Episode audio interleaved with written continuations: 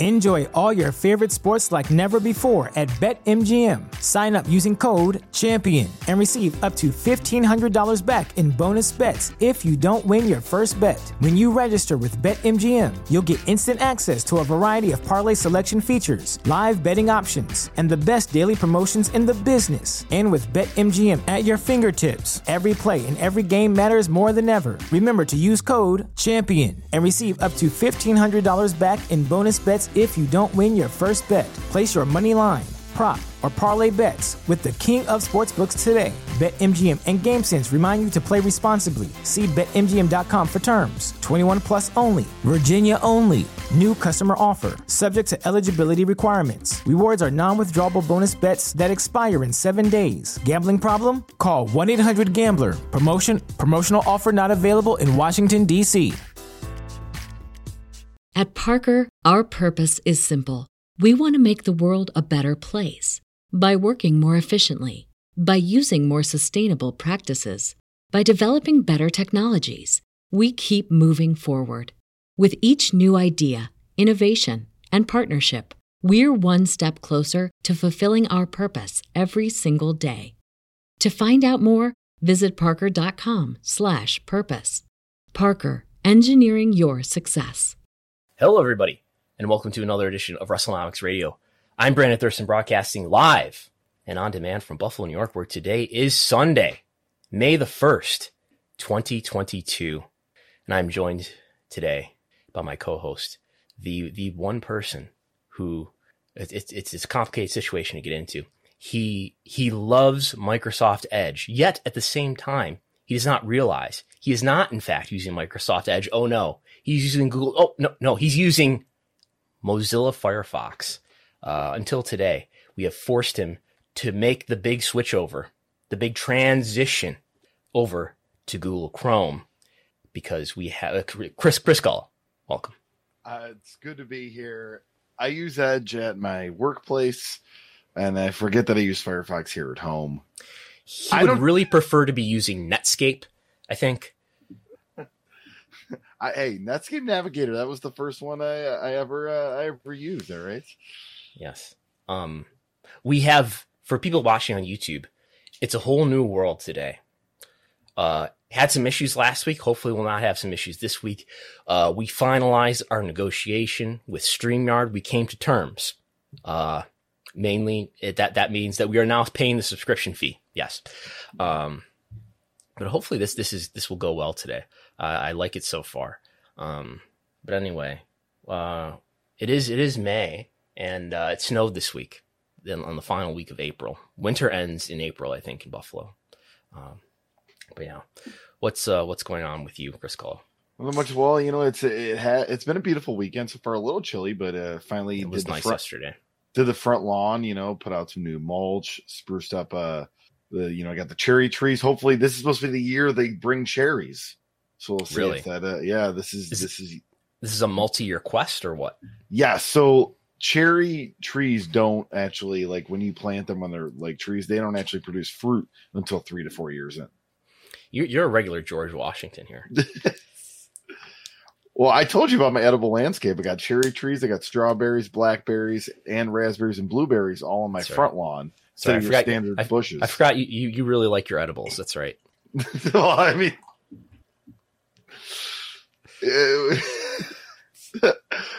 Sunday morning, everybody.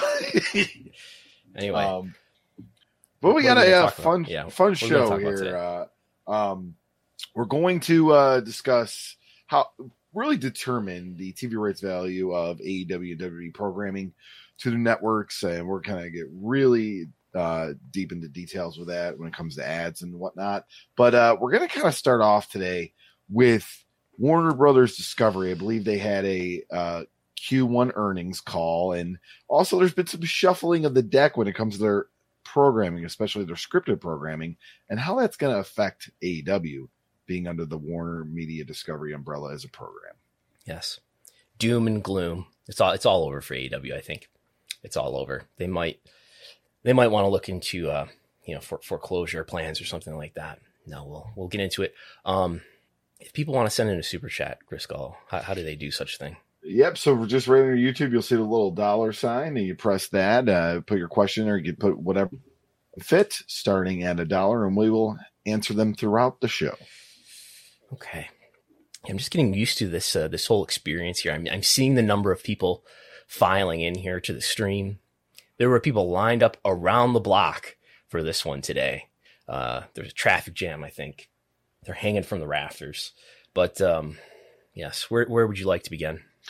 So yeah, we actually have some audio to start us off today. Here, uh, we got Gunnar Wiedenfels, the chief financial officer of Warner Bros. Discovery, and we're also going to hear from David Zaslav, of course, the CEO of Warner Bros. I, I love this picture. I love this picture of David Zaslav. For people listening in audio, he's like he's outside. I believe this photo is from credit credit to the New York Post for this photo. Um, he's like outside. I, I feel like the paparazzi must have been following him or something. He's wearing some shades. He's wearing like the the kind of um, vest that that a a multimillionaire uh, media CEO would wear, and he's like pointing at you like, "Yeah, I'm gonna, I'm gonna cut your program." he looks like a proud grandfather. Like, "Oh yeah, good job." okay, so so earnings call Tuesday. This is the first earnings call while they're merged. Um, I believe the way the, the financing, the, the, accounting works out is like it's it's part of quarter one, I think. But anyway, the, the, the merger is finalized between Discovery and Warner Media. And here is a, a montage of clips from Tuesday's earnings call. And finally, synergy. Here's David Zaslav. We have been working hard for months and are now validating and executing against those 200 plus work streams. The attack is strategic, operational, structural, and financial we will clearly take swift and decisive action on certain items, as you saw last week with CNN Plus, while others will take time to formulate appropriate action plans. Prior to that, I wanted to share some high level priorities that we were digging into early on, as well as some initial financial and operational observations since close. Number one, content.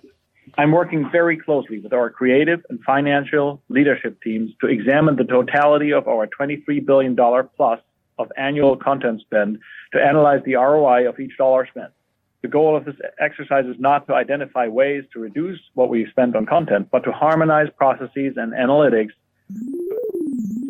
We intend to drive for the highest level of financial discipline here to make sure that every dollar spent is purposeful and measured this will prove to be an enormous opportunity for cost synergy capture across the globe within each and every business line, given the significant overlap geographically and operationally. Just wanted to get some perspective. Obviously, uh, you know, uh, you, you, made some decisive decision on the CNN Plus, you know, shutting down. Are there a lot more opportunities across the Warner Brothers uh, businesses that can result in material saving of, of costs going forward uh, that you've sort of seen? Uh, that you know uh, could could help the the long term cash flow story. But I think the bigger uh, the bigger picture here is as as we've said, uh, you know, 2022 is going to be noisy, uh, and you've mentioned some of the factors that are going to flow through. But if I take a step back here and just look at, you know, call it the, the past 15 months uh, for for Warner Media, sort of as a, as a carve out group, you know, we're looking at more than $40 billion of uh, revenue and really, you know, virtually no free cash flow. And right or wrong, management has made a decision to invest a lot of, you know, the incoming uh, uh, funds into a number of uh, investment initiatives. And as I'm looking under the hood here, again, CNN Plus is just one example, and I don't, and I don't want to go through sort of a list of specific examples, but there's a lot of, you know, chunky investments that are that are lacking what I would uh, view as a solid, you know, analytical financial uh, foundation uh, and and meeting the uh, the ROI hurdles that I would like to see for uh, for for major investments. And so we're we're we're this is an opportunity. We're we're going to be able to you know continue the initiatives that make a lot of sense and reallocate some. Okay, so this is an opportunity, big opportunity. It's not a bad thing. It's an opportunity. Uh, so a lot of that again was from the CFO for Warner Brothers Discovery. That is that is the merged entity that we we should be using from now on. Warner Bros. Discovery, the CFO Gunnar Wiedenfels. The first comment that we heard was from David Zaslav, the CEO himself. Um, a lot of um, interesting comments there. Some chunky investments. Do you have any chunky investments that you're uh, you're working on, Griscolo? Is your cherry tree a, a chunky investment? Um, some some concern. Let's see, what does he say here? As we have it on the screen, um, I a lot of chunky investments that are lacking what I would view as a solid analytical financial foundation and meeting the ROI hurdles. What does ROI stand for? Return on investment. Yeah, and he's referring my my you know he's because we, we we have this quote on the screen here. If we take a step back here and just look at it, called the last fifteen months of Warner Media, so it it sounds like he's referring particularly. He's the discovery guy, right? The mm-hmm. Discovery has has has won the leadership struggle here because Zaslav is the CEO. He's the Discovery CEO originally. Um, and they're talking about Warner Media in particular, CNN Plus, which they allude to, which talked about we talked about last week. CNN Plus, the streaming service, that's been cut. That was a Warner Media project, right? That they decided to go forward with, regardless of of maybe concern from the Discovery side. Um, so it sounds like he's talking about some decisions that Warner Media has made, some projects that Warner Media is, is, is doing, working on that maybe aren't aren't a good investment, aren't uh, good projects that don't make a lot of sense financially, uh, such as CNN Plus. What else might he be talking about?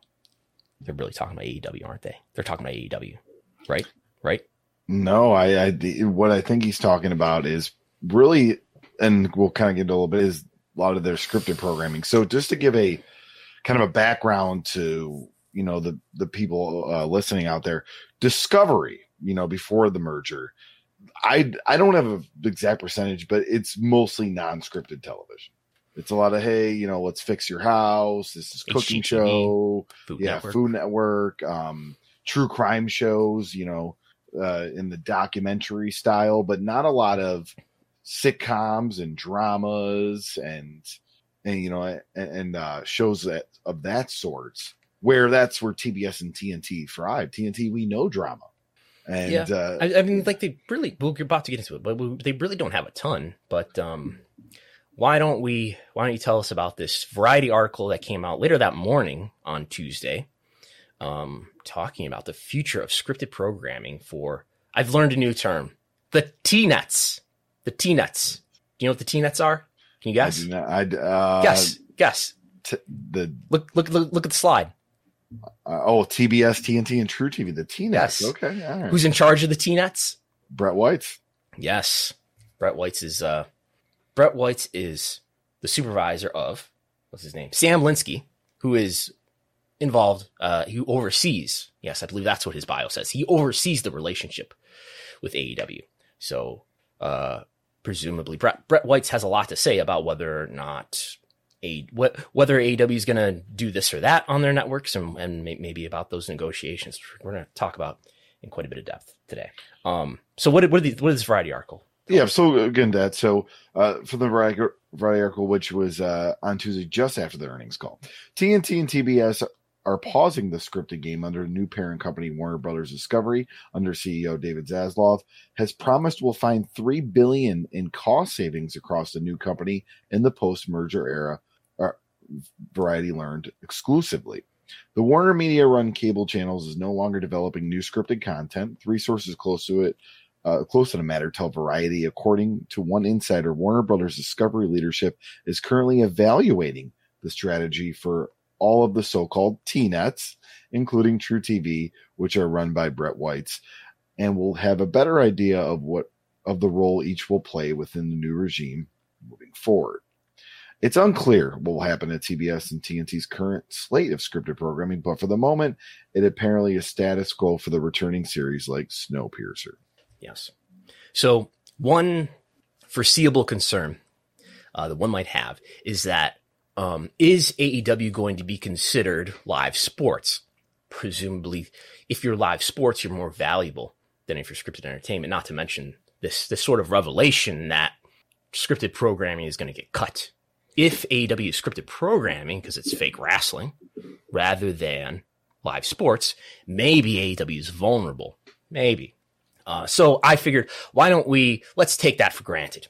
Let's let's take for granted that AEW would be considered not live sports, but uh, scripted programming. And where does AEW land in the universe of? I didn't I didn't look into truTV, which is a lower profile network compared to TBS and TNT, but I did I did grab all the Showbuzz Daily, uh, everything that Showbuzz Daily has since 2019, since actually October 2019, which is when Dynamite debuted. Grabbed all that information and uh, said, "Where does Dynamite land in the world of the of the scripted programming?" I excluded all the sports. Right, NBA would dominate this if if we included the sports. Where does AW programming land in the universe of of the TNT and TBS scripted originals, or at least things that showed up on the Showbuzz Daily list, which are some movies, movie marathons, and so forth, which are not original programming, but nonetheless. What we end up seeing here is since AEW has been on TNT or TBS since fall of 2019. Uh, in terms of the number of programs, it's pretty high up there. Uh, I, I, grouped all these movies together. I left Christmas Story uh, apart from those just because of the, I don't know, Christmas Story seems pretty popular when they run it on Christmas. Um, but it, Dynamite has had, you know, I, I sorted this by 20, 2021 and Dynamite's got, of course, 52 episodes because they air weekly. Rampage had 21 episodes because it started in August. So among all of these programs, uh, besides is, is Conan all done? Yeah, Conan's done. Yeah. So if, if Conan's done, then AEW is among, I mean, it is the most, if it's a scripted program, it's, it's on, it's got more episodes than anything else. What does that mean? Not much. But, uh, if we look, look at that, you know, all different programs are different durations. We know AW Dynamite's two hours, Rampage is one hour. And, uh, if you add Rampage and, and and Dynamite up, that's over uh, 7,000 minutes of, of content, which is more than any scripted program for sure. Uh, so a lot of volume of content. Uh, now, how does it do in terms of a rating compared to everything else? Let's look at the, the 1849 rating. It averaged in 2021. Dynamite averaged a 0.34 in the demo. Rampage averaged a 0.25 in the demo. Certainly lower uh, for Rampage in 2022, but that's uh, averaging better than anything except for a Christmas story and this one uh, sneak peek edition of The Cube. In other words, it, it ranks pretty highly among scripted programming if we're including it in that category. Uh, its rating that drives the ad rates. Even in uh, total viewership, not as highly, but you know it's in the it's in the top. What is the seven or so, which includes does not quite as high, basically tied with Animal Kingdom, Snowpiercer. Have you ever watched any of these shows? I, I have not. No. Okay, me neither. That's fine. Uh, so watch time though, I want to think about not not you know it's not just important that yeah you do a good rating. Like you could be doing a good rating for 10 minutes for all we know. I want to know how much how much time uh, how much watch time are you are you supplying the network with? More watch time that's highly rated. The more valuable theoretically you are to your network if all other things are equal which of course they are not but if they were. Um, and dynamite provided the most watch time of anything except for this grouping of movies. And if we added in the Rampage, it would exceed the movies with over 2 billion hours of demo watch time. Um, so there's that. Uh, in, in, terms of total viewership watch time, uh, it's number two as well. It's behind the movies. So we got a bigger, bigger non-demo audience watching the movies. Uh, and, and then I wanted to break this down in terms of, of, of efficiency. So I call this, this Brandon metric. P18 to 49 watch time per hour of content. Uh, you, you're advantaged in terms of providing volume of watch time if you've just got a lot of hours on the network, right? So I, am trying to ask who's making the most of that time, and and number one is AW Dynamite by far uh, in 2021. If you add Rampage into that, it's even it's even more of a lead over everything including movies and including this Friends marathon, including a Christmas story. So there's that. Uh, that is also the case for P, uh, P2 Plus watch time per hour of content. Uh, so there's that. So I don't know. Suffice to say, what? Uh, Dynamite does pretty well among scripted programming it's kind of the most value. I would say this this would lead me to believe if ad rates were equal, which of course they are not, that Dynamite is uh, the most valuable series that the T nets, the TNT and TBS have, unless there's some some hit on truTV that I'm not aware of. Um, and Practical Jokers, maybe, perhaps. Yeah. Um, okay. So there's that. Um, and then uh, I know there's there's some some concern about what Battle of the Belts has become and is. All right, so uh, Dave posted this on the board. Dave who? Dave, who? Dave Meltzer. Oh, Dave Meltzer. Yes, the the Dave. Uh, you have to read between the lines on Battle of the Belts and what it was supposed to be and what it is.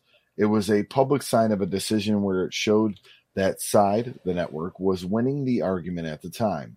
It also has nothing to do with ratings whatsoever, but of people who weren't hot on wrestling because it's wrestling. Yes. Uh, in, in, in uh, translate that in, into fr- from Dave to English for us. Could you do that? So, uh, I'm assuming that you know the Battle of the Belts, like it being a thing, was something that the network kind of made AW do. It seems like. So that Battle of the Belts um, was basically something given to AEW from from Turner, Warner Media, whatever we should call it, is in exchange for the the inconvenience of moving from moving Dynamite from TNT to TBS at the beginning of this year.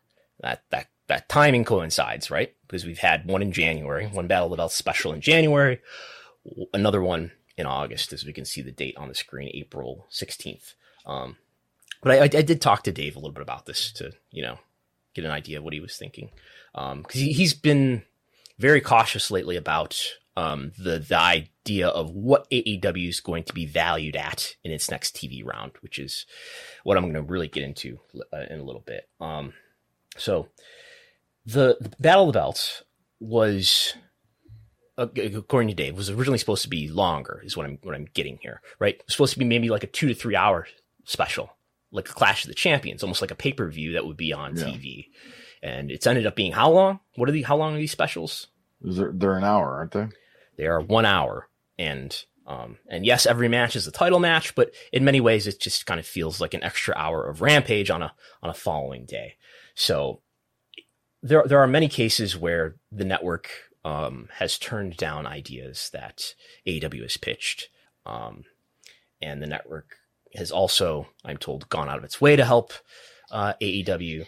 But uh, yeah, like I said, the the Battle of the Belts was basically a gift f- for the inconvenience of switching their networks because Warner decided that they wanted to put the NHL on Wednesday night uh, instead of Dynamite. But yeah, it wouldn't surprise me if Battle of the Belts, being an hour, uh, was disappointing for AEW or for Tony Khan. Um, and maybe it was supposed to be, maybe at one point, you know, Tony expected it to be two to three hours, was disappointed when the final decision was made that it was only, only going to be one hour. Um, so there's that. Um, I think AEW would also like to be on streaming, on, on a streaming platform of some sort, like HBO Max. Uh, that's not happened yet, though. And uh, I think AEW is going to end up doing its own streaming service, a fast service. What's fast stand for? Uh, free ad streaming television or ad supported. Yes. Sorry. Yeah. Yes. So, but Warner Media has also not sort of helped AEW get onto a streaming service. Uh, is that a story? Is that should that be added to this negative story? Um, I don't know. But uh, yeah, as we discussed, there's another concern that uh, Warner Discovery will view AEW as sports or entertainment.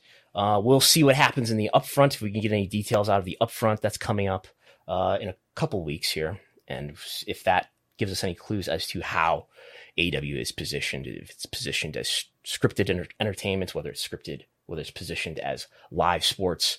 Um, you do notice though, if we get way into the weeds of Showbuzz Daily, Showbuzz Daily pu- publishes this listing of weekly sports TV ratings.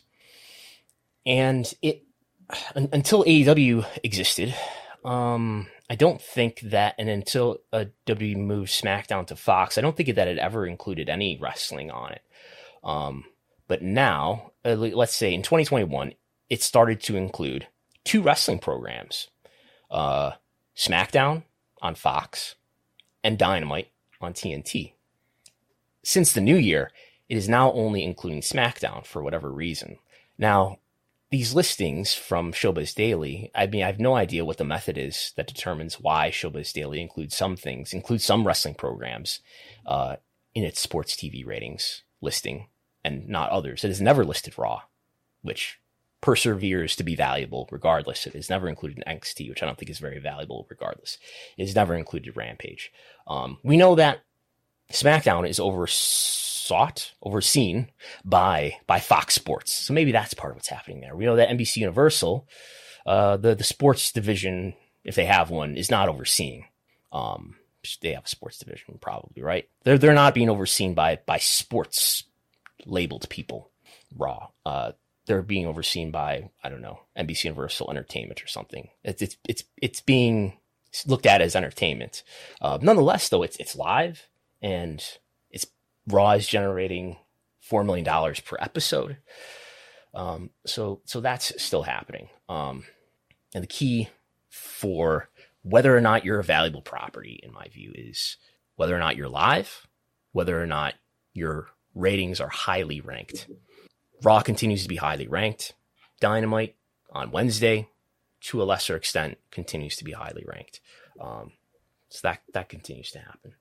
So um, I know pe- people are listening to what Dave is saying um, and are concerned about whether or not AEW is going to be able to attract strong TV rights fees because look at and and we've got uh, we've got WCW in the rearview mirror here and uh, AOL Time Warner in the rearview mirror, and we know that executives can make major decisions and affect the pro wrestling industry in a big way. And we just listened to the most powerful two executives in that picture, probably. And it does sound grave for scripted programming on the T nets. Um, but I think, in, in, and I just tried to lay out the data, even if AEW is considered scripted programming, it's the most valuable scripted program that they got. Um, I think they're still going to be positioned as live sports in the upfronts. All this is maybe is just secondary to the fact, though, that Dynamite continues to be highly ranked in the demo. It's live. It's somewhat DVR proof. Not as much as the NBA is, I'm sure. Uh, wrestling straddles this space between sports and scripted entertainment. That is, people will watch it on DVR to a greater extent than than they will sports. Um, but they do try to watch it live more so than they do scripted programming. Uh, so there's that. Um, yeah, maybe this some you can go in a little bit for, forward here, but uh, kind of a question comment here. So the narrative obviously has changed as a few years gone on with the large TV rights deal that WWE has gotten, but we always heard that old analogy, and you would hear from from people like that that pro wrestling is cheap television for networks. It's uh, you know it's cheaper television than what they normally would do, and and with a $45 million a year deal right now, where AEW currently has, I would imagine that's probably cheaper than really almost any of those scripted programmings that was on TBS and TNT. Yeah, absolutely. Now, those scripted programs can be rerun. Uh, you don't really rerun AEW, but in terms of the, the amount of new first run content that you get, if you're talking about a scripted program, you probably get like 22, 23 episodes in a year. Uh, and then they're probably about one hour. Now, what they cost to to produce, if the network is is footing the bill for the production, could be it will vary widely depending on what the the the program is. But let's say I don't know, five million dollars is is probably kind of a median, I would guess. Five million dollars. I'm gonna have to break out the calculator, and we don't we don't have this the screen shared here, but but we'll we'll do it. Five million dollars times let's say twenty two episodes, let's say twenty three episodes uh, $115 million a year for, let's say, a typical scripted program for a year. And you only get 23 episodes out of it. And what does Warner Media pay, or I guess we should say Warner Brothers Discovery pay per year on an average annual basis for AEW Dynamite and Rampage? Yes, both of them. Yes, including including Battle of the Belts. I don't believe they're paying much more than more than 44 million dollars a year, which come, where does that number come from? It comes from, among other things, Tony Khan tweeting $175 million across four years. Um, so that's less than half the cost. AW is giving them three hours weekly for $44 million a year. Again, compare that. That that comes out to, I believe, eight hundred thousand dollars a week, something like that. You know, compare that to a scripted program, which would produce about a half year worth of content, less than a half a year of, of content, uh, for uh, multiple times more than that, over $100 million in a year. Wrestling is cheap content. Uh, maybe the ad rates aren't great, might not be. Uh, but wrestling is pretty cheap content, and big unknown to me is what what they can drive in terms of covenants in their carriage carriage agreements with cable and satellite distributors. Um, but it, it yes, it, it continues to be cheap programming and efficient programming in terms of the eyeballs that it aggregates. All right. Um, so with that, we want to move on to some WWE uh, programming news. Yes. Um, so WWE revealed the name of its first major stadium event to be held in the United Kingdom uh, in more than 30 years is WWE Clash at the Castle emanating from the Principality Stadium in Cardiff, Wales on Saturday, September 3rd, 2022. Tickets for WWE Clash at the Castle will go on sale Friday, May 20th. Andrew Zarian reported Wednesday that WWE is expected to expand its number of stadium events even further in 2023. Zarian wrote on Twitter that for WWE, the goal is to make this the new norm and that it's a Nick Khan approach to the promotion's premium live events. He added that once the live attendance exceeds 15,000, it becomes beneficial for running the stadium, even if they are only putting in 35,000 or less rather than selling out the stadium which is going to be dependent on various rates from different stadiums across the country and internationally. And that summary comes from, of course, our partners at Post Wrestling. Yeah. So th- that sounds to me like a stadium for every premium live event, maybe. And that would, I know they, they have the entire calendar set for the year, but maybe next year, 2022, at least more, according to Andrew Zarian, and what he's hearing, more stadium events to come. And I'm not surprised, uh, you know, especially it is a very Nick Khan approach. It's that sports feel, right? Where are sports games in? Stadiums big time sports games. Big time sports games are in stadiums. And NBA games are in NBA arenas. Yeah. Okay. But NFL, I mean, NFL's NFL's most popular sport. EPL yeah. is probably the most popular uh, league Worldwide internationally. Sport. Yeah. So, um, and those are in stadiums. Uh, uh, this logo though, can we talk about this? I, I think I told you off air. This reminds me of like a WCW 1994 event, like Clash at the Castle, Bunkhouse Buck in the main event. Like, what's that? Uh, I, I stopped watching Nickelodeon like when I was I don't know a preteen or something. But the th- Thornberry, the Wild Thornberries, or something like that, or even kind of like gives me Rugrats vibes in terms of the artwork here.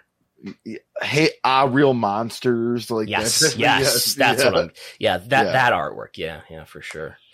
Um, but no, the the, the t- tickets go on sale on May twentieth. Um, so we'll see. Uh, I know. Um, and Alex McCarthy has tweeted that there were, you know, something like fifty or, or sixty thousand pre-sale uh, registrations or something like that. So this could sell out immediately. We'll see. Um, WrestleTix, I'm sure will will be watching closely. We'll see if um when when do when do the the New Japan Forbidden Door uh, AEW New Japan show tickets go on sale for the United Center? Uh, I don't know. I mean, that Please. has to be soon because mm-hmm. that event's what in end of June, correct? Yes, yes. So it has to be soon. Um, yeah, I mean, this is uh, I'm this will probably be do well, very successful. Uh, you know, um, I mean, wrestling in the UK is, to my knowledge, still very popular uh, even after the pandemic. And I think this will be very successful. And the stadiums, I'm, I think there he's really international approach, like because you have your big four, big five that you could do in stadiums here, uh, but then maybe just do these specials, you know, these premium live event specials all across. And that way too, they could be like, look, we're not only giving Saudi Arabia a stadium show, but we're going to the UK and we're going to Australia. Well, they might even do one in India. Who knows? They they but they've done live events in India, um, around the Jinder Mahal. That was the last time they were in India for the Jinder Mahal. Right after the Jinder Mahal title reign ended, I think they in part cut that title reign short because the advances on the the events that they scheduled in India were not good because then they had to cancel one of them. Um, so I don't I don't know that India, at least this point, or at least last time, so that was 2017. So maybe things have changed since then, but I don't know that India is a strong live event market for them. Certainly, it's a strong TV market for them. Um, is this is this are these going to be events that need a stadium, or are these going to be events that uh, you know stadium events that need a, a card? What did somebody say? Are, is this a stadium show that needs a card, or a card that needs a stadium show? Um, is this going to water down, for one thing, maybe the WrestleMania brand as the the event that's always a stadium and kind of a, a, special spectacle because I mean now it's two days even you know it's all it's all sort of in line with WWE's willingness to churn out more content. I, th- I think of um, the comment that that Nick Khan made to Ariel Helwani when Ariel was asking about the three hour Raw. Is that too much or like what you know what do you think of that? I wish it was eight hours. Was his his response? You remember that? Uh, I think so. Yeah, yeah, actually do. Yeah. So um, maybe the events are, are more attractive to business partners this way, and maybe it's more attractive to sponsorships this way because you're in a big stadium. It, it feels like a grander thing. Um, I don't know. WrestleMania, three hours, three hour Raw, two two hour WrestleMania, and so far financially this works out for them. Um, WrestleMania makes more money at the live gate because it's two, it's two days.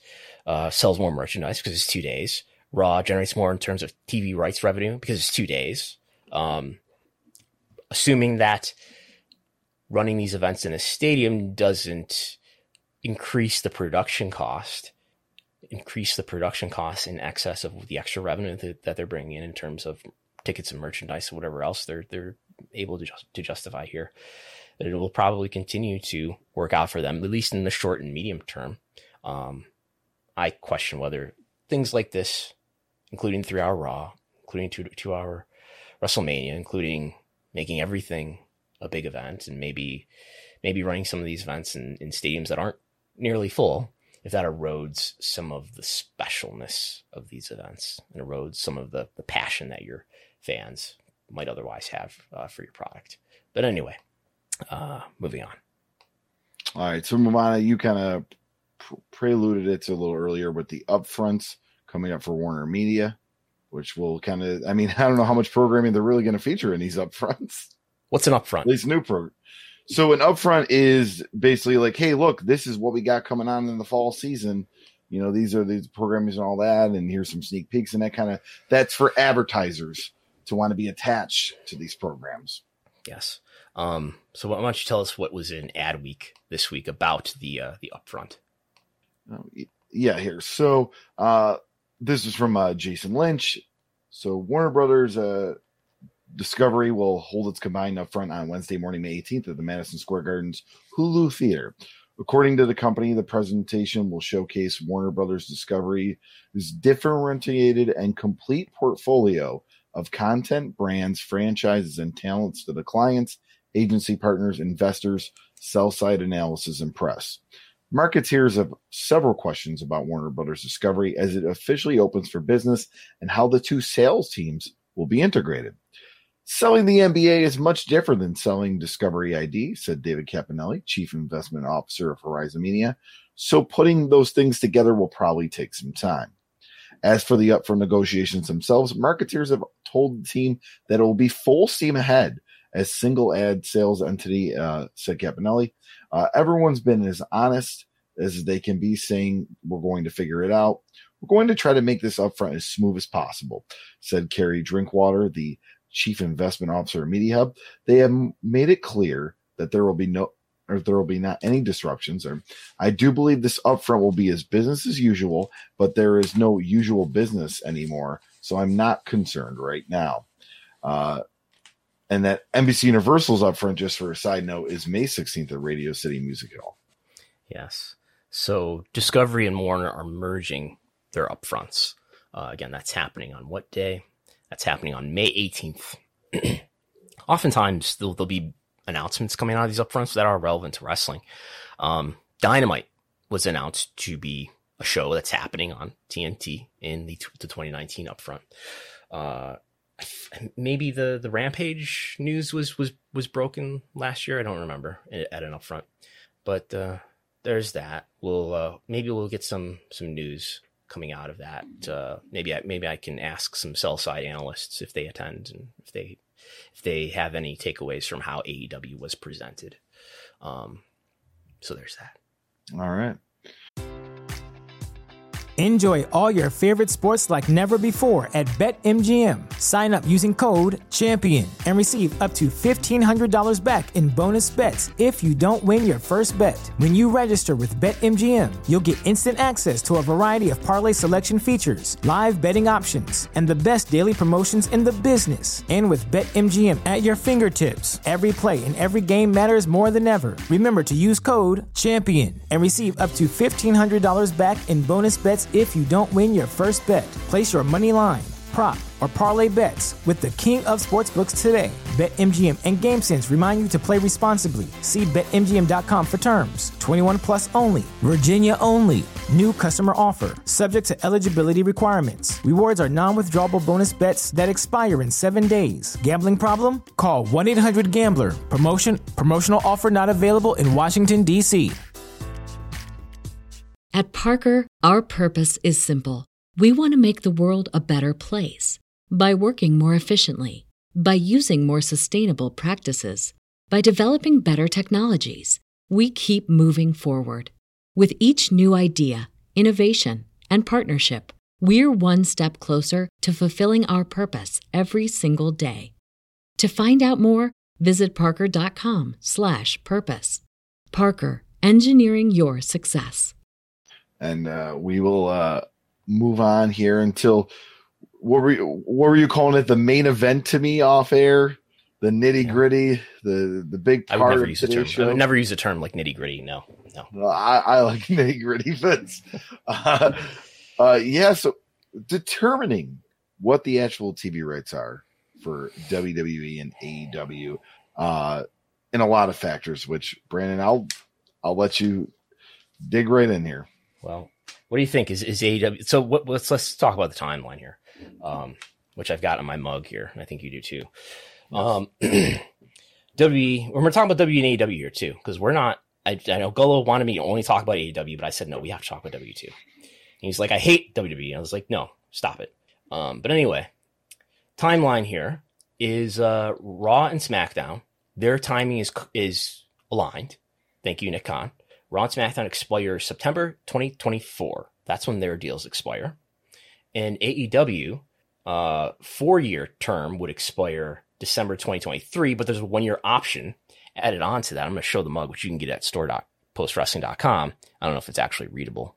Um, in fact, I would have to like um, just like put my there we go. Oh, it's real blurry. Um, yeah, it's not gonna work. Anyway, anyway, um, so that's that's late 2024, I would say. I expect Warner Brothers Discovery to use the option and extend AEW. They might not, but I think they will uh, because of how valuable that show is. Yeah, NBA is more valuable for sure, probably by multiples. Um, but what's their number two show on the T-Nets? NBA is number one, as in terms of a property. Let's let's use that word. AW is probably number two. Uh, well, this is the NHL. They can probably justify pretty good ad rates and maybe even carriage fees for the NHL. So maybe maybe NHL is number two. Maybe AW is number three. T- still, TBS still has baseball though, right? Too. You're right. TBS has baseball. Thank you for pointing this out before people yell at me. is there anything else there? Um, I don't think they air college sports unless they do the tournament. Uh, yeah, you're right. They they do have March Madness, so that's definitely up there, at least for a, a, a short span of time. Um, but I think it's pretty valuable. Is what I'm, I guess, what I'm trying to get at before I say it's more valuable than than other things. Um, so what's what's what do you, what do you, what's your impression? Is AEW going to get an upgrade in TV rights fees? Is WE going to get an upgrade upgrade in TV rights fees? I think both will. I mean, just look at the market of live TV sports rights. Uh, networks are clamoring to get those those rights, and they're paying more than probably what they're even worth. Um, unless you're the MLS, then you're, you're you're you're having a tough time. You're still getting an increase, but you're having a tough time. Yeah, there's some uncertainty throw, thrown into the water here because oh, what's happening with, with streaming and, and Netflix is no longer a growth company. I'm saying that against my book here. Netflix appears to not be a growth company anymore appears to be a value company, as MJ from NJ has taught me.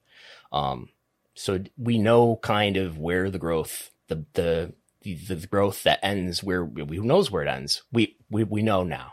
It it there's still maybe incremental growth to to extract here, but Netflix subscribers stopped growing sequentially. Uh, so maybe that makes streaming less of a player here. I don't know. We'll get into it. But main point to start with here is uh, AEW. When you just compare it to WWE, assuming that's a, a valid comparison, when you just compare it to WWE in terms of the watch time that it's delivering, the hours of eyeballs looking at the linear content, what does AEW provide in terms of total viewership? And if you put them both in a donut, WB and AEW, okay. I'm talking about Raw and Smack. I'm not including NXT because NXT is too low, too ranked, too lowly ranked. I think to be included in this. That's my opinion. Raw and SmackDown, Dynamite and Rampage, put them in the same donut. How much of that donut, in terms of watch time, does WB account for? 81%. That's a lot. 81%. That's, that's more than majority, right? Uh, Dynamite providing about 19% of that donut. That's in total viewership. Not sure, not totally sure what to, what to value more, whether total viewership or the demo. If you're, if you're of the, of the demo religion, well, Dynamite and Rampage are providing about a quarter of that donut. Raw and SmackDown providing about three quarters of that donut. So W dominates. W rules rules the world. Don't worry. Everyone's acknowledging Roman. Settle down. But when in terms of the money that these two companies are getting from their live TV rights, AEW is only getting 9% of that donut. Again, 19% of the watch time, 26% of the demo watch time, only 9% of the money those bare facts would would lead me to think that I mean, what's 27 divided by 9? If I if I go back to my elementary math, I think that's 3, 3 times. Maybe AEW is going to get their TV rights multiplied by 3 times. But we'll there's more more more to this story though. So there's at least I would say 6 factors um four five of these factors go go one way, one of these factors goes the other way. Um, that will determine all these factors that will determine the value of W and AEW's sports rights fees. This would be uh, be valid for for sports in general. I think. Number one is the bidders. You're a, you're a homeowner, Chris Gullo. Yeah, I am. Yeah. How how many how many people were, were bidding on on the house that you you now own? This we got lucky. It was just us. But the house before that we lost out on, there was like, I think they told us like 15, 20 bidders. 15, 20 bidders? Yes. It was probably half of that because, you know, their real estate agents are just like car salesmen. So, but uh, they're always to overdo it. But, uh, but yeah, I mean, it's a bidding market. But yeah, I mean, this house we got lucky. But yeah, that we lost out in multiple houses. And if, for so so this house you were the the sole bidder. Yeah. If there were one other bidder, what would that do to the the, the price of the house?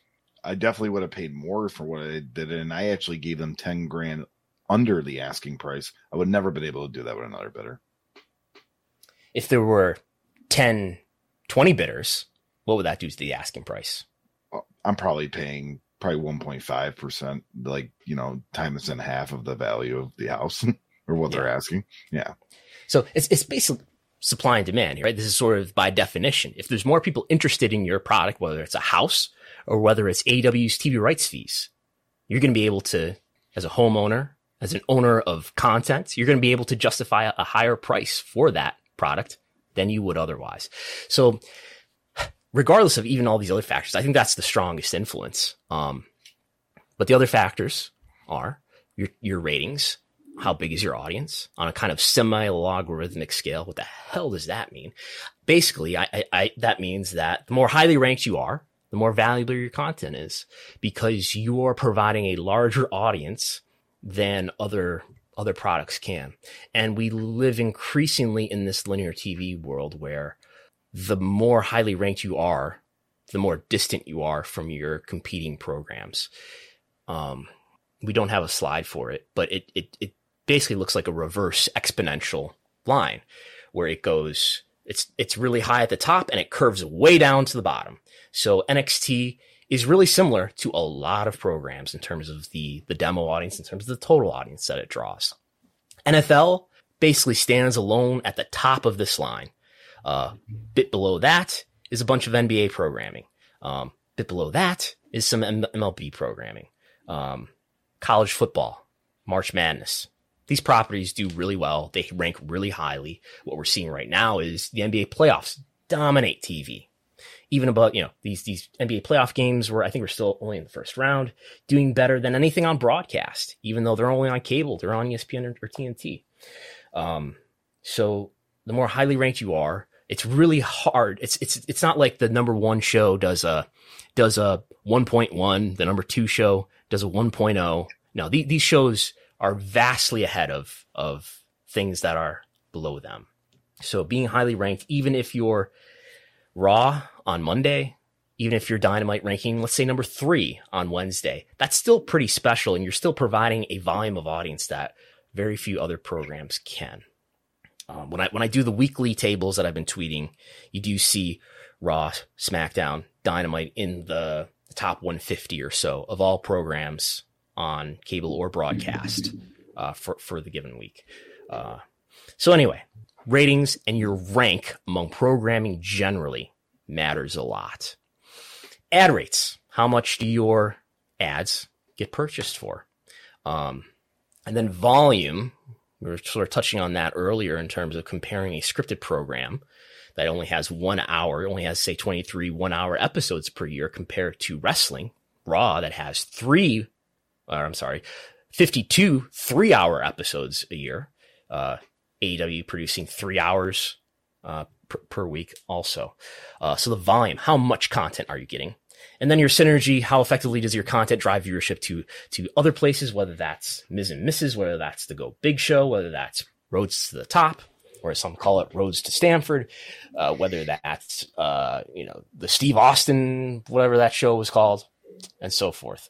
So all of that matters. And then your reach matters in the opposite way. What do I mean by that?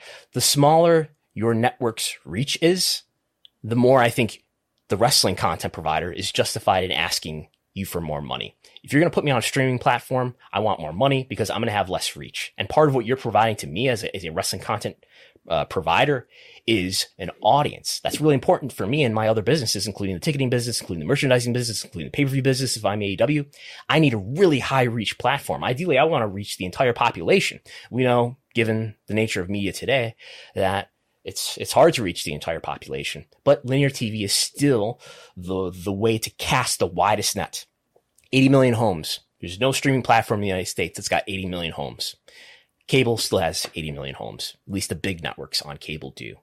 So if you're going to put me on streaming and I'm going to be in like 30 million homes, maybe, then I need to be paid more because I'm not getting the value of being in more homes. So that's something to keep in mind. Um, so let's proceed. Um, in terms of um, WB and its bidders, um, do, we, do we want to like just jump ahead here? I don't know in terms of its its bidders, obviously we know NBC Universal is going to be interested. Fox is probably going to at least make a bid, uh, and then possibly I think we have Disney, we have uh, Paramount, maybe Amazon. Nick Khan is hyping. I think less likely less likely is Netflix and um, and Apple. Um, I think we'd skip skip past this. I kind of just said all this stuff. So just to set the table here, the average annual value of wrestling and of some competing, maybe comparable sports properties. This is US value here only, because that's what we're talking about today. Premier League just got an upgrade, $450 million a year.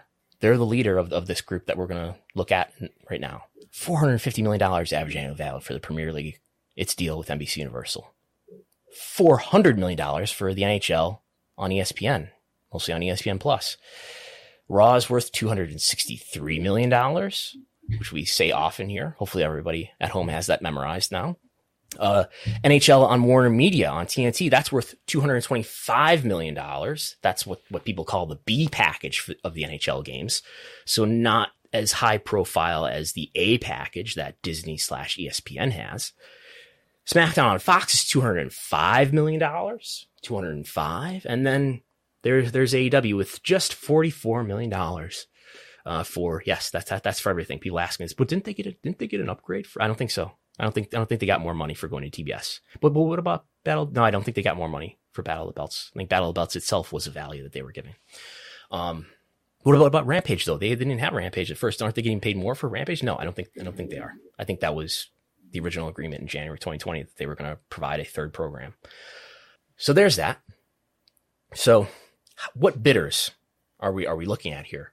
Uh, NBC Universal Fox, obviously, maybe Disney, maybe ESPN. I know there's interest from ESPN um, for the, the Peacock rights that um, that that uh, Peacock ended up getting. Right? Would ESPN put wrestling on their networks though? I, ESPN two. I think ESPN two for sure. Does does ESPN want fake wrestling on on their legit sports networks though? I mean, ESPN two, they'll have cornhole tournaments and lumberjack competitions and stuff like that. Like I, I feel like ESPN two, they wouldn't mind putting it on there. I don't think it would okay. ever have the ESPN featured spot because on that spot you're going to have NBA coverage, NHL coverage. You're going to be like preempted that. a lot if, if, yes. if you're going to get that in. Um, but ESPN two, I wouldn't be surprised. I ESPN remember 2's, ESPN two's in a lot of homes, and it, yes. and um, I mean, I'm, I'm not, I don't have it in front of me, but I'm pretty sure almost every home that has ESPN has ESPN two. Now, ESPN two is a lower profile network, obviously, than ESPN flagship network, but I, it's it's better than not being on TV at all. Um, but I, but it's it's better to be, in my opinion, on TNT or CBS or USA Network, and certainly it's better to be on Fox. You also uh, are part of the ESPN Plus streaming package too, in the aspect of like so if you're on ESPN2, you're also accessible on ESPN Plus, but they also have a lot of stuff that's just exclusive to ESPN Plus. It's usually like a lot of the college sports games across. I mean, they literally cover almost everything now in the college game. Um, could you see wrestling on Amazon Prime Video? Yeah, yeah. I mean, I, I can't. Didn't they have like that? Oh, it was like it was a Lucha Underground style show, but it was like it was like these people had to like wrestle up the rankings or whatever. It was like one season. I'll find out what that was okay. called. Okay. That was on Amazon. The, the problem with all with with being on streaming though, and UFC's doing it, so maybe you know maybe it's working out for UFC. Um, is that the reach is is greatly diminished, right? And I think that's why we see, in part, why we see it is the A package, not the B package. In part, why we see the NHL getting four hundred million dollars because most of those games are on ESPN Plus with lower reach so I think it, the NHL is able to justify a higher price tag because you're going to take some of the value away from us by not putting us on a high reach platform. You're going to put us on a lower reach platform. It's an important platform, yes, but it's a lower reach platform in ESPN Plus rather than ESPN Flagship Network, for instance. Um, Apple TV, I don't see getting in, involved in wrestling. The Apple TV brand is too pristine, is too special, too protected to certainly at this stage of their involvement in sports rights. Now, granted, this this wouldn't be until like 2020 for 2025. But um, yes, they're doing baseball. Have you watched any of these baseball games on, on Apple TV? I have not yet. I, Apple TV is one thing I do not have. And I think I, I, I need to get it for baseball. You, need, you, really, this, you got to find somebody to share their password with you. Yeah, that's what I do. That's really neat. But if they, uh, if they get the Sunday ticket, I'm just going to do it. Oh, yeah. You're, you're, you're an Android man. You're a, uh, you're a Roku man. Yep. You're, you're a, Firefox man. but anyway. I, I like Edge too. Chrome, man. Um, so I, I, if Apple had a lot of other sports properties, maybe then they would, maybe then they would make the step into wrestling. But I still, I don't, I don't know if Apple, I don't know if that that fits their brand. Uh, and like kind of likewise for D- Disney Plus, you're never going to see wrestling on Disney Plus uh, unless it's bundled with ESPN Plus or something um, like on the on the same interface. So what other players are left here then? Um, Paramount. I mean, they Paramount. Such a long history of wrestling. Yes. What's Paramount's biggest cable network? Uh, it would that would probably is it MTV? I guess so. Yeah. Yeah. Wrestling's not going on MTV in no. in the 2020s. I don't think. Um, there's always the Paramount Network, which is where Yellowstone lives, which is the biggest hit in scripted programming right now on linear TV. Um, that the Paramount, the Paramount used to be called what? The Paramount Cable Network. Used to be called what? No, no, the oh, cable network. Spike TV. Sorry, used to be Spike TV. Before that, it was TNN. Uh, so that's where Raw used to live. Uh, not inconceivable that wrestling could be on that network. Um, ECW, I don't think, Raw, and Spike TV were all on that that network. I mean, right, and uh, right. TNA. I'm sorry, we're all on that network. Right, right. Um, wrestling on CBS broadcast. I, d- I doubt it. I doubt it. Um, but it's on Fox. Who would have thought that? You know, several years ago. Um, so Warner Brothers Discovery obviously going to have interest in in maintaining, retaining AEW. Um, we know that AEW had discussions with Showtime. Uh, I was aware of that, and uh, Kevin Sullivan, the uh, not not the Taskmaster, but Kevin Sullivan, the uh, the producer, who recently retired, right, um, has said that publicly that there were discussions between AEW and Showtime when it, it seemed that Turner was maybe running cold on the rights, which they ended up buying, obviously. Um, so Showtime would be a big step down because of the number of homes that it's in. It's only in like half the cable homes.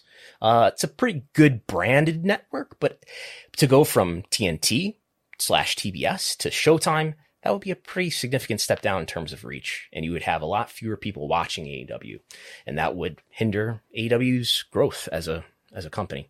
Um, maybe here's a really wild idea. Let's, let's, this is the real fantasy booking. What if, what if, Gullo, this is your dream. What if Fox flipped? What if Fox said, I don't know about this SmackDown. A little bit, little bit disappointed in this. And then they, they signed up for AEW. Um, doubt that's going to happen, but that's not impossible. Doubt that's going to happen. Um, and would they put AEW on Fox or not, or just put it on FS1? FS1. Yeah. Yeah. And, and we saw, we've seen the difference in, in viewership when SmackDown is on Fox versus when it's on FS1. Uh, the, the viewership falls more than in a half. You know, SmackDown will do over 2 million viewers. Uh, it looks like in the last two weeks, it's done under 2 million viewers, just under, but it's, it's done like a million viewers, sometimes less than that on FS1. Just to, to give you an idea, you're in, you're in the same umbrella, but just by being on, on FS1, which is in a lot of homes. I don't, I don't know off the top of my head, but I think it's in nearly all the cable homes. Uh, it, it, the viewership dropped dramatic, dramatically for the most watched wrestling show uh, in the U.S. just when it changed to FS1 from Fox. Um, so there's that. Who's gonna, who else is going to bid for this this AEW though, other than Warner Warner Brothers Discovery? Um, maybe Viacom. And again, the, the, this is the biggest the biggest factor. Besides all this other stuff we've talked about up to this point about, oh my God, is it going to be live sports or is it going to be scripted? Um, is is the issue around the battle of the belts? Is that showing that uh, the the network uh, is needed by AW more than AW needs the network? Um, I just said the same thing twice. You, you know what I mean? Who, who, who needs who more? Um, the biggest factor is, is there going to be another serious bidder for this? And I don't know. There isn't an obvious one to me. I guess Viacom makes the most sense.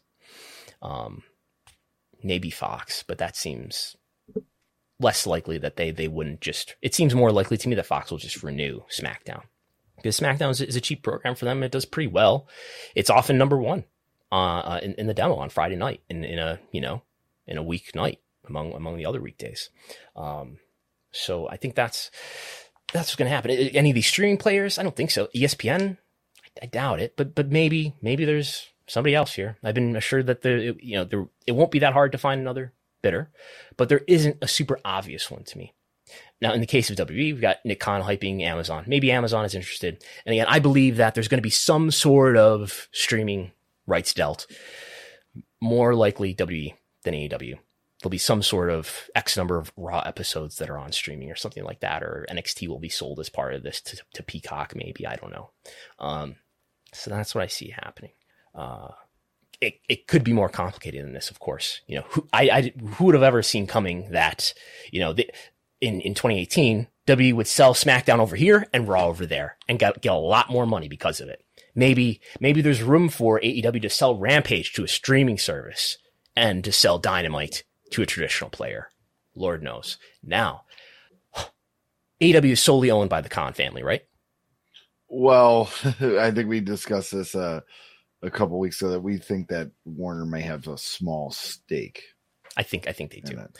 Um, I'm pretty sure. I mean, I, I I I believe that Warner Media, and now I guess it's Warner Brothers Discovery, owns a minority stake in AEW. And I don't know how that plays in. Um, if that's true, I don't know how that plays in in terms of if I'm say Viacom, I don't know.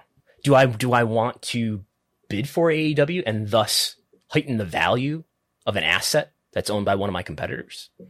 I don't know if that's a big deal or not. After studying all all the advertisers this week, I watched a lot of commercials. Me, me and Jason Umperser watched a lot of commercials mm-hmm. this week in preparation for this. Um, I did see though, like, and may, I don't know if this was a, a local commercial or if this was actually broadcast nationally, but there's like a Paramount Plus commercial on on Dynamite, I think. So they do seem to be. It's not unreasonable for them to say advertise their their competitors' products. So whether that's a big deal or not, I don't really know how to read. Um, but this is the biggest factor. Don't have any great answers for you here, but I'm sure Nick Khan will get more than the incumbents interested. Uh, I, unlike you, have confidence in Nick Khan's abilities, Chris Gullo. Um, so there we go. Now on to ad rates. As we know, AW is violent, gory crap, uh, and Vince McMahon is sick of it. Blood and guts and things of that nature. Nick Khan slicing people's heads open while there's Domino's commercials, airing on the picture-in-picture screen. You mean Nick uh, Gage, we, not Nick Khan slicing people? I want to see is Nick Gage with the pizza, or Nick Khan with the pizza cutter. Yeah. Yes, yes. Uh, Nick, Nick, Nick Khan cuts cuts people in other ways. No, he doesn't. Visit Man does. Um. Anyway, we know in the Toronto Star, W W laid it out explicitly. If you look at the gory self mutilation that bloodied several women on the December 31st event on Rampage on TNT, it quickly becomes clear that these are different businesses. We had an edgier product in the Attitude Era, but in today's world, we don't believe that that type of dangerous and brutal display quite frankly. I'm, I'm interjecting here. Uh, we don't think that that kind of display is good for, for networks, for sponsors, for venues, for children, and quite frankly, for the general public as a whole. So WWE is trying to paint AEW as violent. Certainly is more violent than, than WWE is. Um, is that an issue for advertisers? Who's going to tell you? Um, now, on the other hand, I could look at some things that WWE's done and, say, I don't know, do advertisers love it when Jeff Hardy throws urine in the face of Sheamus? That happened on SmackDown not that long ago in, in this in this term, like less than a year ago, right? Um, so the, I, I, don't think uh, WWE is is like this high high minded brand either, um, in large part because of the kind of comedy and gross out humor that they do sometimes. Maybe that matters. Maybe it doesn't. Um, but with, with some help from Jason Umperser, we went through all, we watched all of the ads and wrote down what they were. Have you looked at the slide yet, Gullo? Have you had a chance yes? Uh, I'm looking at it. Yeah.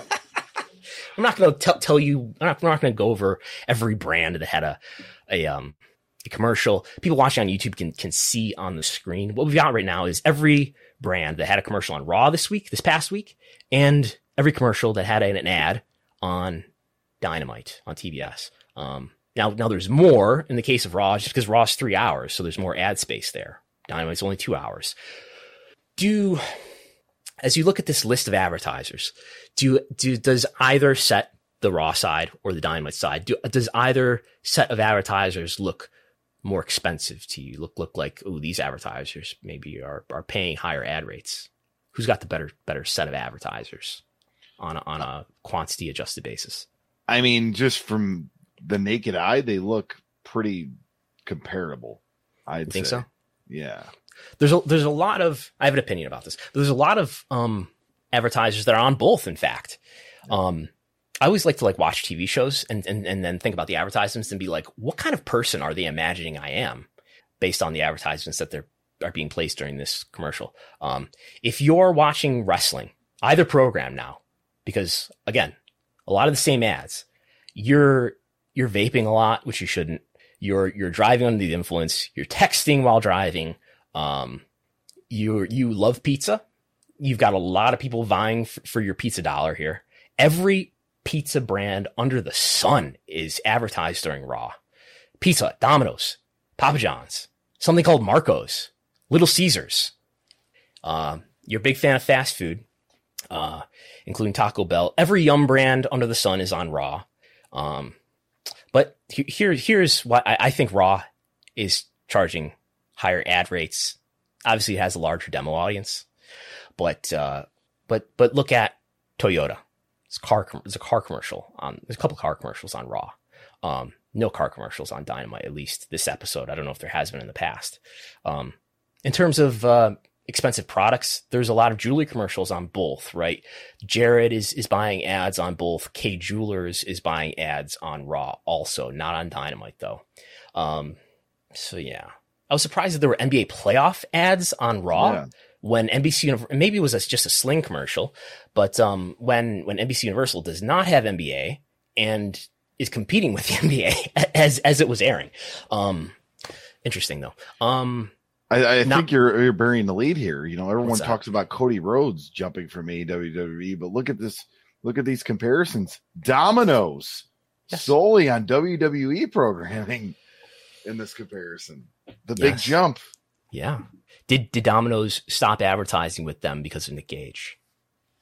Um, but Pizza Hut, Domino, everybody. Uh, does does does Dynamite have any pizza spots? They have they have Marco's Pizza, which I've yeah. never heard of until now. Um, yeah.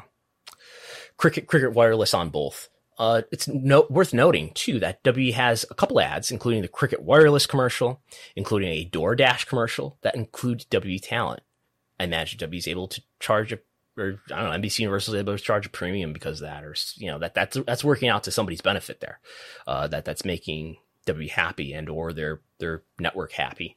Um, so there's that. Um, advertisers appear to be more valuable in my my read uh, with Raw than with Dynamite. We did this for SmackDown and for Rampage too. Um, I think it's largely the same story, um, right? Every Mars brand under the sun: Snickers, Kit Kat, Twix, a lot of Mars brands. Uh, we do get a T-Mobile um, here too, in addition to Cricket Wireless. Uh, but that, I, I, think there's not a lot more to say here. A lot of consumer products, of course. There's a Honda and a Hyundai commercial on SmackDown and a Jeep commercial. So car commercials. Again, no car commercials to speak of uh, on AEW programming. That tells me, you know, that that the W ad rates, uh, even besides the difference in viewership, is probably greater. Um, so there's that. And then we talk about the, the the factor that I call synergy in terms of do does Raw, does Dynamite serve as a, as a good lead in for other programming. They seem to be about even. Um, Rhodes to the Top wasn't this huge hit. Uh, it's it's not like Dynamite served all these viewers up to, to the NHL.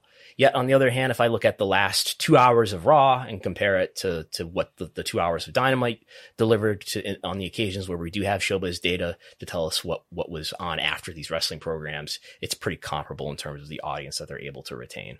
Um, but we do see, you know, all, all these different brands. Like, um, let's talk about W first in terms of look at how W is is able to maybe kind of work together with its business partners, with its TV partners Peacock. You, you, it's good to have Raw on USA Network when you're trying to drive Peacock subscribers to make people watch W content and pay for W content on Peacock.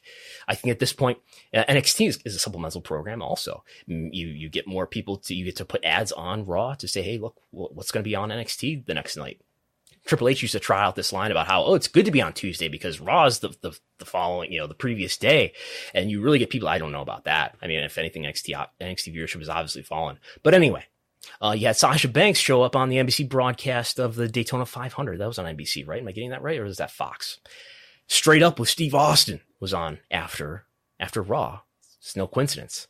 Uh, Miz and Mrs. did really well in ratings in its most recent season with Raw as its lead-in.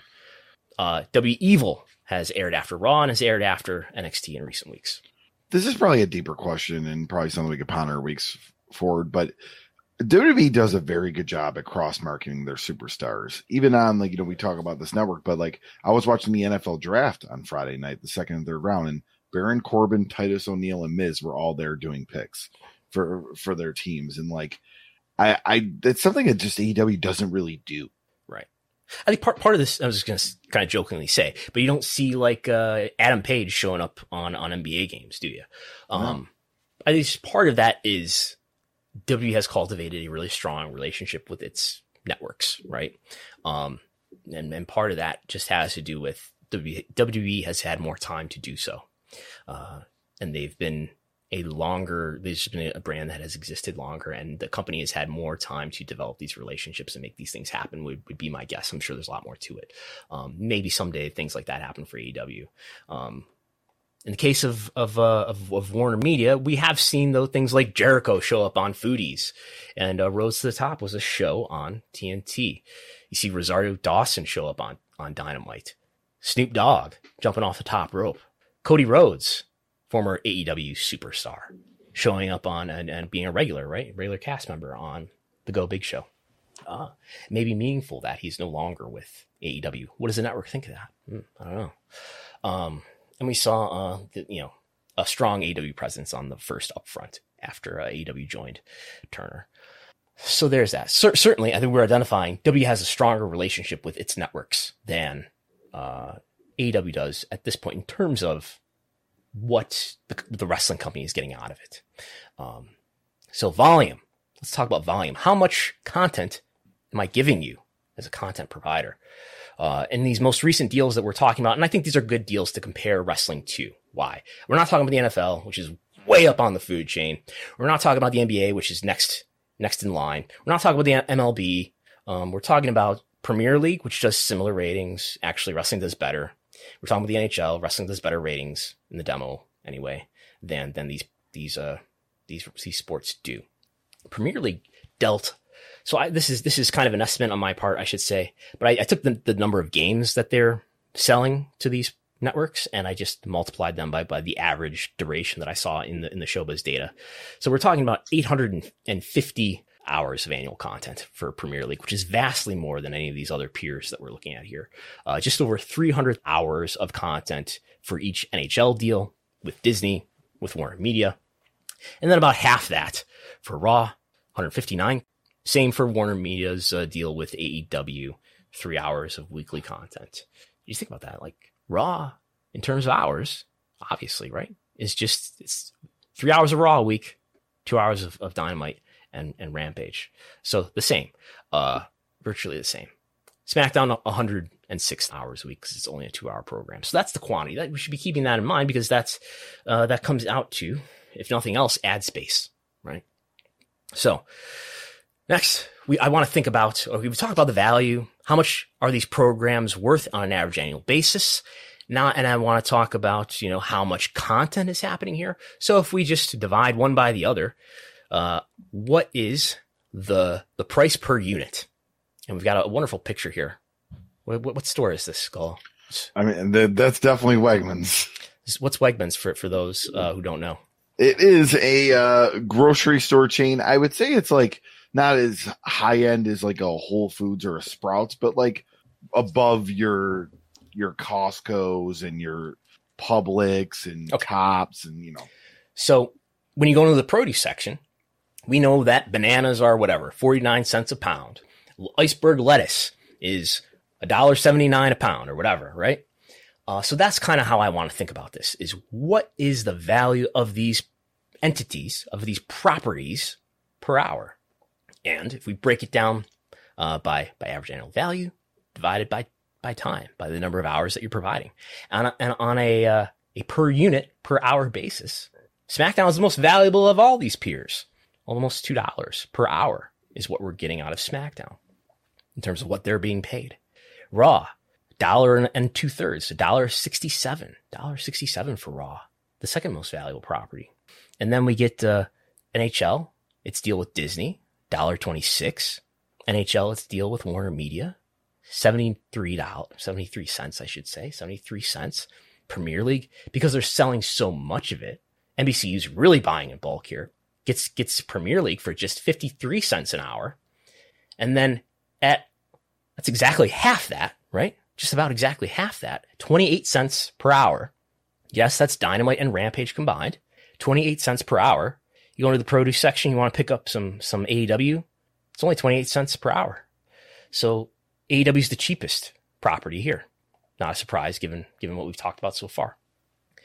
Um, this this is just the point that I'm trying to make earlier, right? That part of the reason why I, I think the NHL ESPN deal is so much more valuable than the Warner Media NHL deal. Not just that it's the A package rather than the B package, but you're paying you're going to pay me more because you're going to put me on ESPN Plus because you're you're going to reduce my reach.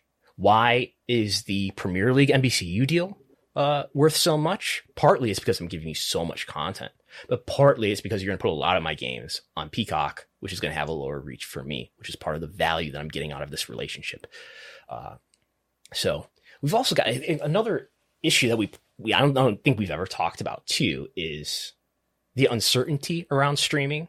So streaming in any whatever these streaming platforms are, you know, we're talking about maybe 20 million homes in the US that these streaming platforms are in. You know, we've got Peacock at like 24 million active users, monthly active users. Um, I don't, the, the ESPN Plus number is probably public somewhere. I don't know what it is though, but I, I imagine it's, it's in the realm of 20, 30 million homes, something like that. Um, now streaming is growing. I think, I still think streaming is growing, especially these newer businesses. Yes, uh, Netflix has reached saturation point, but these other, uh, streaming platforms are still new enough businesses that they're probably still going to grow for the foreseeable future. Uh, eventually they'll hit a saturation point too, though, sure. Um, but cable, um, has not only more homes, about 76 million homes, but probably declining, probably going to continue to decline over time. Um, but the streaming platforms just are, are, are less stable, at least until somebody really bundles these up into a few services in terms of you people are canceling their streaming service at any given point. They're canceling and trading in one service for another quite frequently. Nobody does that with cable. You're either in or you're out. You've either cut the cord and you're never coming back, or you're you've not cut the cord and you've had the cord for years. So a lot of stability um, with with cable, a lot of inconsistency maybe with streaming. Another another factor there. Um, so that so for that reason, I want to compare these wrestling programs to probably not NHL's deal with Disney because that involves streaming. I, I believe that wrestling is going to live primarily on linear TV in the next round. Yes, there might be a streaming component to it that might really help out the extraction of, of, of more money for the wrestling companies, especially WWE.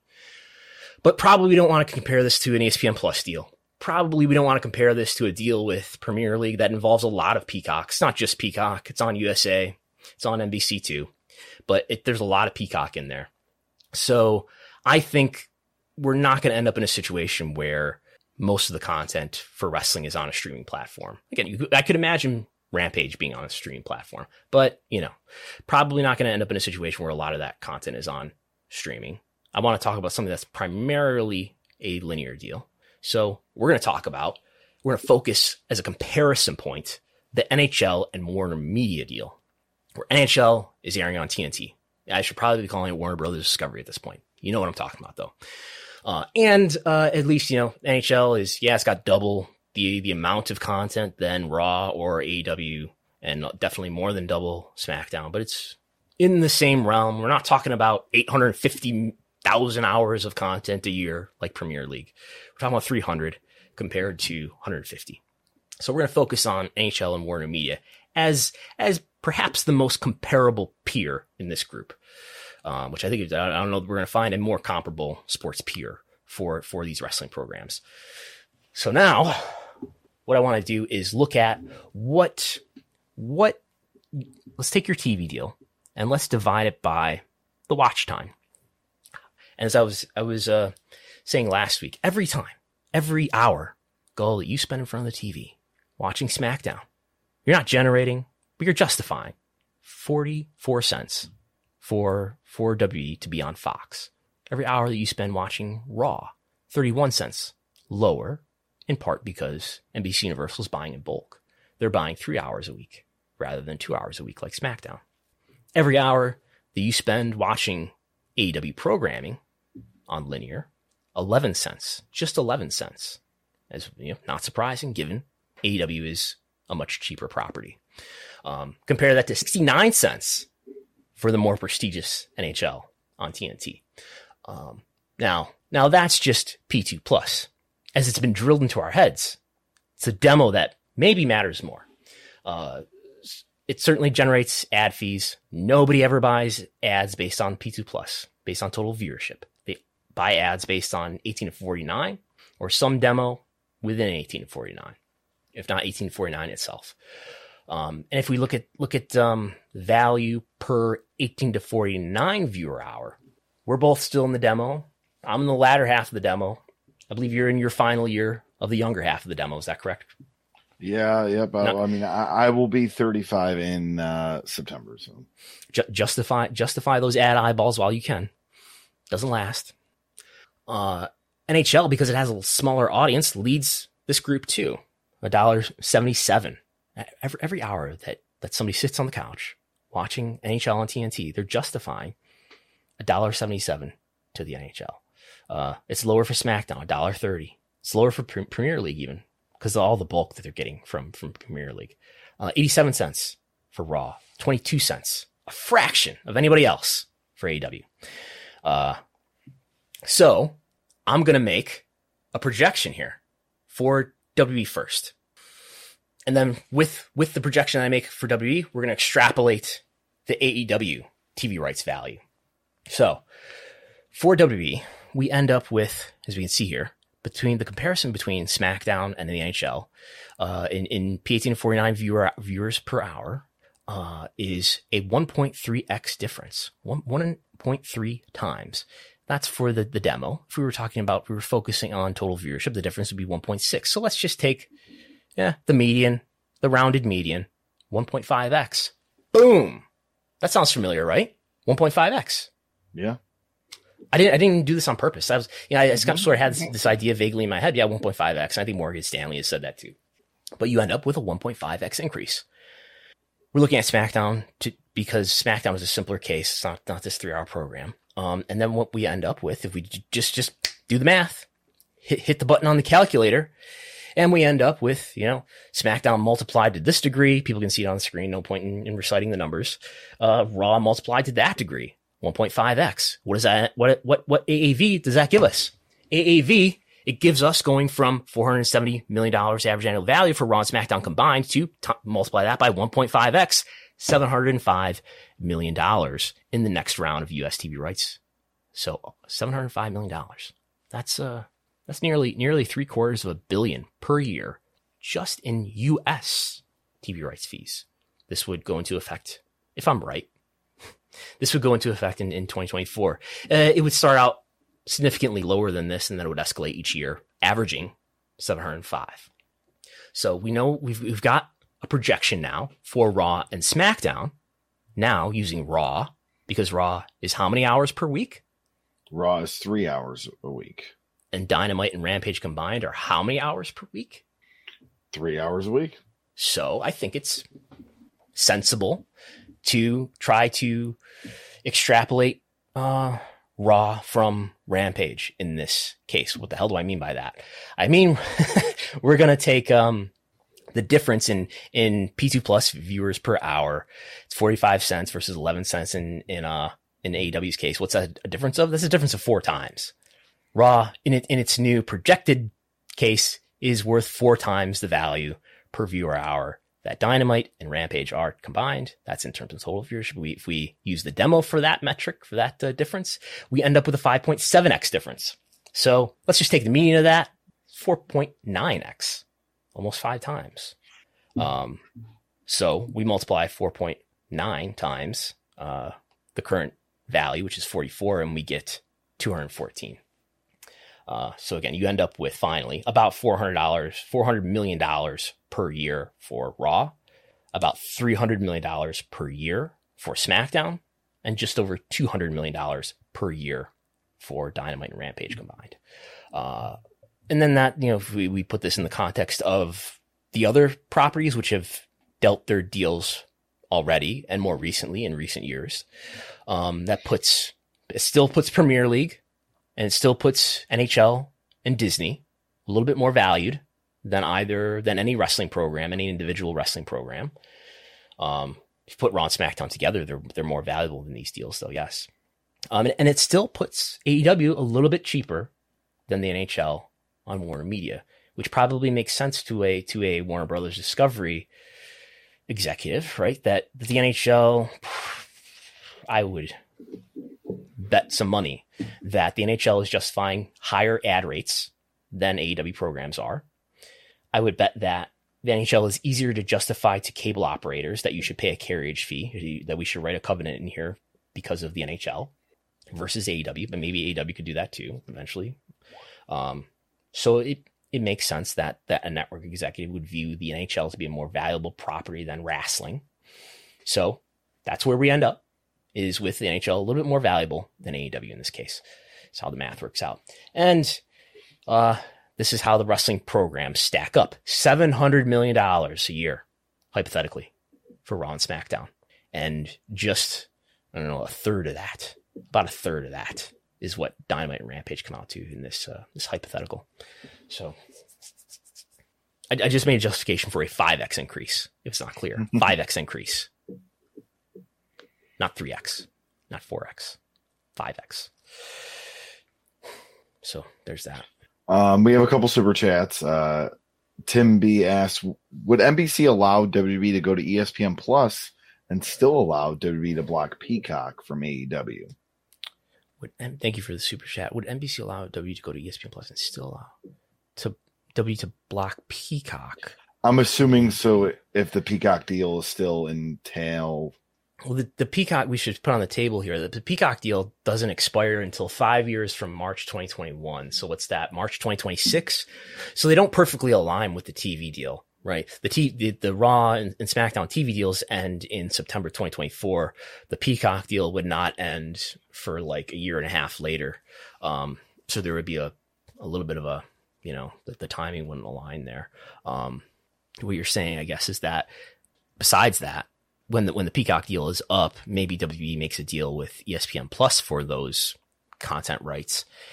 Um, I, I mean, I, I, guess. I mean, we if, if what MLW alleges in its complaint is is close to the truth, it doesn't seem out of the realm of possibility that uh, in, in such a scenario that that W would not want uh, AEW to deal with with its partner, assuming that you know Raw, for instance, was still on NBC Universal. Um, I suppose they could pressure you know their partner to not deal with their competitor because that's we would we're we're not we're not we're not uh, doing anti-competitive behavior, but we don't want to be we don't want to be associated with that that violent, gory brand. And I don't think if that's how they phrased it, might not be illegal. Uh, Glenn Kosher, with just two uh, super chat comments, pretty much. Uh, uh, super chat still solely for the Wegmans mention. Mm-hmm. I was at Wegmans last night. Um, just putting it, just putting it out there. I was there on Wednesday, mm. and then you, uh, you don't go to the one that I do, though, right? Uh, no, I go to the one on uh, Orchard Park Road in West Seneca. yeah, careful now, careful now. You're gonna have you're gonna have uh some some W fans. They might they might wait for you there. I already had a bird thing. I don't remember we could tell it on air here. I'll, I'll you know, bird. Yes. Thing? Let's let's just do Glenn Codries that one more subject. uh, Glenn Codries, good comment. Uh, Glenny Codries, uh, every TV exec is shaking right now at Brandon's analysis. Okay. Um, so here is my my bird story. I, I, I guess anything's on the table here, Russell WrestleNomics. So on um, Thursday morning, I saw a bird in front of my lawn that I knew wasn't supposed to be here. It was a yellow. This bird was it was a was a big Roman Reigns fan. I'm expecting where this is going.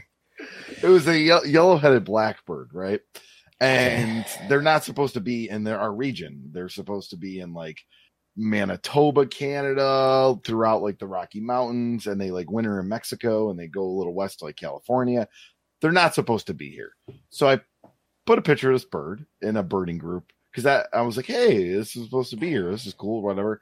And I got flooded where this is going with messages of people asking me what my address was so they can come and see the bird. This one guy offered to give me bird seed. Oh, drop us a bird. Where did you post this? On a birding group in Facebook, the the the the, okay. the uh, Buffalo Niagara birding group. And then it was hilarious. Later that evening, I'm like mowing the lawn, and there's people literally walking down my street with like, because I would not give them the address, but I gave them the street just to be nice. There's people literally walking up and down my my street with like binoculars and cameras. yes. Apparently, this bird's very rare, and I don't know if you ever seen the movie The Big Year, but it, people take it seriously. Wow. Okay. so the bird is the word. yes.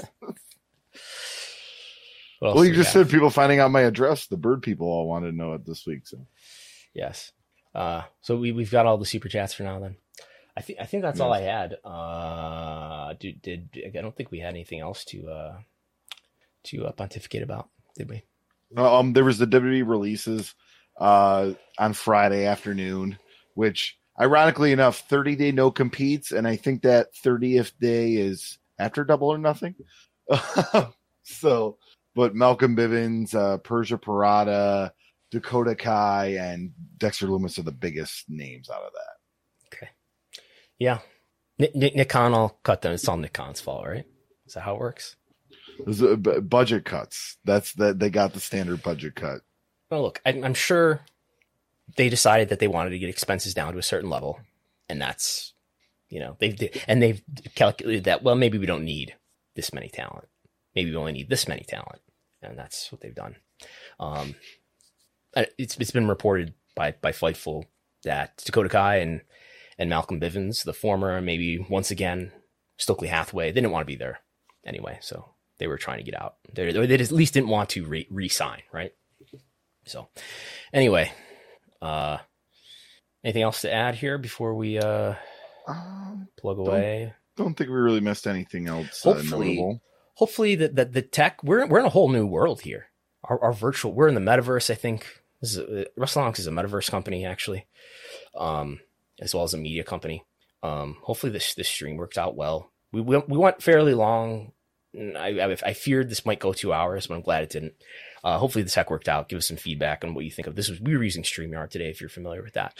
Uh, I, it seemed to have gone well, much better than I than it has in the past when I was not using Streamyard. I was on my on my own Rogue uh, thing.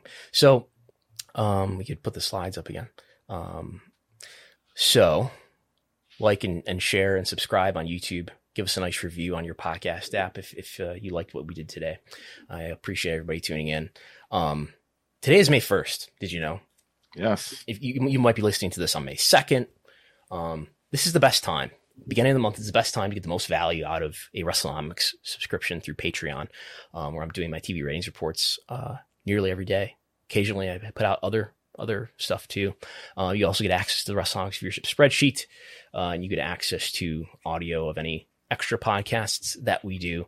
We will be doing an extra podcast tomorrow I don't know if you want to, you can, you're welcome to join in on this actually, though. We haven't discussed this, but MJ from NJ and I will be previewing the WWE Q1 earnings call. We'll do that on YouTube, but if you want the audio only version, that's going to be uh, uh, in the Patreon audio feed. Um, we'll be talking about that tomorrow at 6 p.m. Eastern. That will be live on YouTube. Um, with the earnings call coming up this Thursday. So again, that, that's tomorrow at 6 p.m. And uh, think that's it. Yeah. Um, I mean, you could check me out. Uh, Chris check. Instagram, Facebook, Twitter, uh, RTA Pod on Twitter and Instagram, and Rediscover Indies on Facebook. We just released this past week our part three episode.